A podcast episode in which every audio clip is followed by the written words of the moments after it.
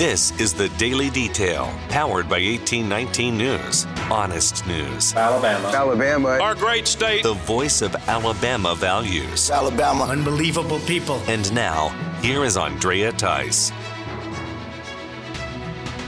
A lawsuit that challenges the cybersecurity of Alabama's ballot tabulators has been dismissed by a Montgomery County Circuit judge, Greg Griffin. The plaintiffs in this lawsuit are with Focus on America, State Representative Tommy Hanes, Dr. David Calderwood, and former Governor Don Siegelman. The lawsuit made the claim that the machines are unsecure and fatally compromised. The attorneys for the plaintiffs presented evidence of photocopied ballots being run through the tabulators successfully and being included in the count, which is not what should have happened. Also, the tech expert in this case presented evidence of purchase orders that were made by Secretary of State John Merrill for the ES&S DS200 machines.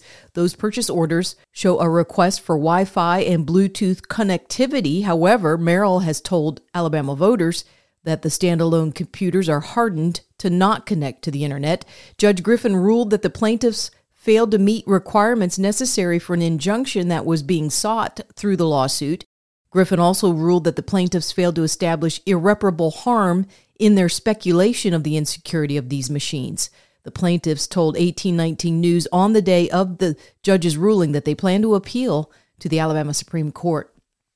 The state of Alabama will be getting about $15 million as part of a settlement agreement that was reached with Juul Labs for marketing their vape cigarettes to minors the lawsuit against Juul was brought by 37 states, including Alabama. The state of Alabama will receive the money from the settlement over the course of the next 10 years. The total amount of the settlement is $485 million. The Alabama Attorney General's office says they plan to direct that money to law enforcement as it comes in.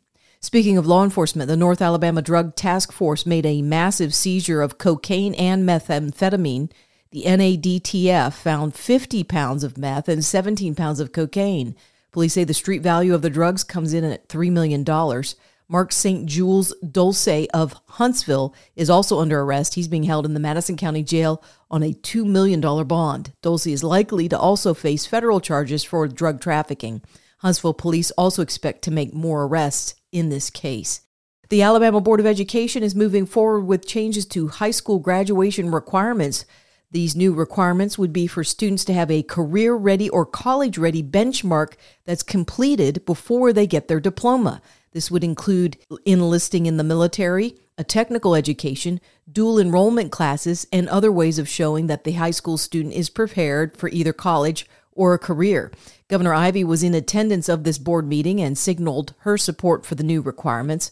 Others on the board expressed concern for school systems who currently do not offer all of the education options for these students. Seven members ended up voting in favor of moving forward, two did not. The numbers are now in for the past Labor Day weekend and those that were traveling in Alabama. The Alabama Law Enforcement Agency says a total of 10 traffic deaths occurred over the three day weekend. Those crashes were in eight counties here in the state. Seven of the fatalities were the drivers, three other were passengers.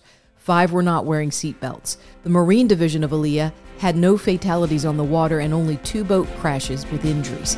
For more in depth stories affecting the state of Alabama, go to 1819news.com. In national news, the Secretary of the U.S. Treasury, Janet Yellen, is now discussing the future increase in gas prices here in the U.S. Yellen spoke on CNN over the weekend, saying that the war in Ukraine with Russian forces would cause the price to go up around the start of 2023.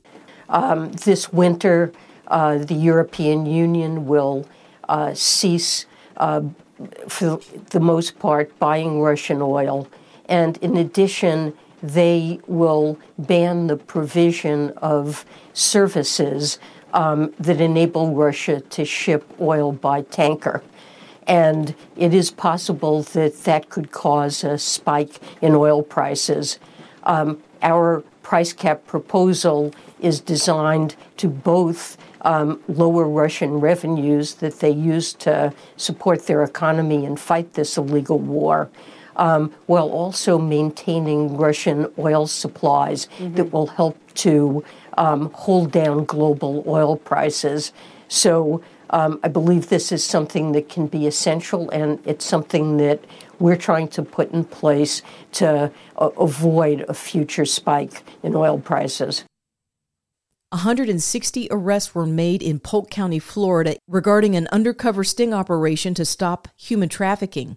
This latest effort by law enforcement was labeled Fall Haul 2, and Polk County Sheriff Grady Judd offered commentary on the types of prostitution solicitors that were caught, including two high school teachers and two men associated with Disney. Guess who this guy is?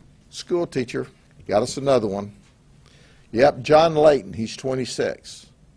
He was a teacher at West Orange High School in Orange County.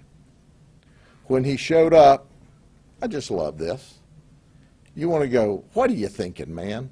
What are you thinking? Well, you're not thinking. He was wearing the high school track shirt. I didn't stutter. He was wearing the high school track shirt. And he came there and he wanted sex for $40.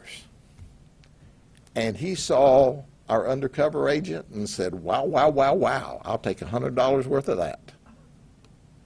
Well, what he got was $100 worth of a trip to the county jail.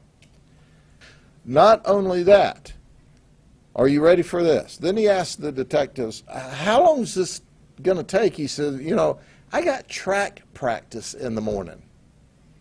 No, the students have track practice in the morning. You've got jail practice in the morning. What else can you say? Fall Haul 2.0 was conducted over the course of the first 10 days in September of this year. The city of Philadelphia could be the next city to get illegal aliens sent to them on buses. Philadelphia Mayor Jim Kenney released a statement on efforts of his office to prepare for any buses coming from Texas. This comes as Texas Governor Greg Abbott has included Chicago as part of his effort. Months ago, Abbott started busing the illegals to cities like Washington, D.C. and New York City in order to alleviate the border towns in his state from being overrun by the tens of thousands of border crossers that are walking over from Mexico into Texas. There's been about 7,000 illegal aliens sent to Washington, D.C., almost 2,000 to New York City, and a few hundred to Chicago. Governor Abbott says that those who are put on these buses are not forced to do so, but they're given an offer to go further into the U.S. interior. The man who is charged in the kidnapping and murder of a Tennessee jogger is also facing charges for a different rape and kidnapping case from a year ago. 38 year old Cleotha Abston was given a second indictment from Shelby County, Tennessee, after his arrest last Tuesday. Abston is now facing charges for the death of billionaire heiress Eliza Fletcher, who was forced into a car during her morning run in Memphis. The body of Fletcher was found about four days later after her disappearance. Abston was then arrested within 24 hours and is being held without bond in this case. The new charges against Abston are unrelated to the Fletcher case and are a result of a rape kit DNA being compared to Abston's from within the Tennessee Bureau of Investigations. There is a shocking increase of adult deaths in the past few months in a country that had a very high level of COVID 19 restrictions and vaccinations. In Australia, the state of Victoria saw 95% of adults there get the shot. Police also used brutal tactics to keep the 7 million people in Victoria under lockdown, even going so far as to arrest a pregnant woman for walking outside. Victoria has a state law that requires doctors and funeral directors to report deaths immediately into their database. Now, the data from that database for August shows a death rate peaking out at the highest level in 13 years for that state. So far in the year of 2022 in Victoria, there have been 32,533 deaths overall. That's a 20% increase compared to the same eight month period of the years 2017 through 2021. And this past Sunday was the 21st year mark since the terror attack on the two towers of the World Trade Center in New York City. In New York City, police opened up the weekend NFL football game with Officer Jennifer Fernandez singing the Star Spangled Banner. We're going to close this report with all the audio of the New York Jet fans and the Baltimore Raven fans at the stadium joining in together to sing the national anthem. Present, oh, oh say, can you see by the dawn's early light what so proudly we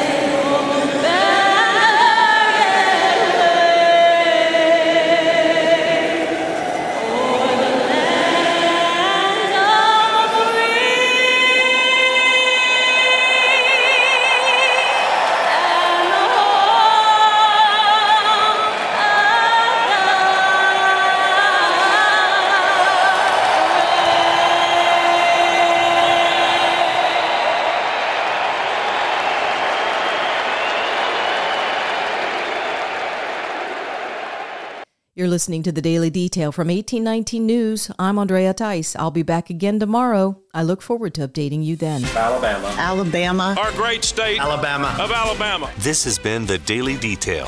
For more up to date news, go to 1819news.com, where you'll find honest news and Alabama values.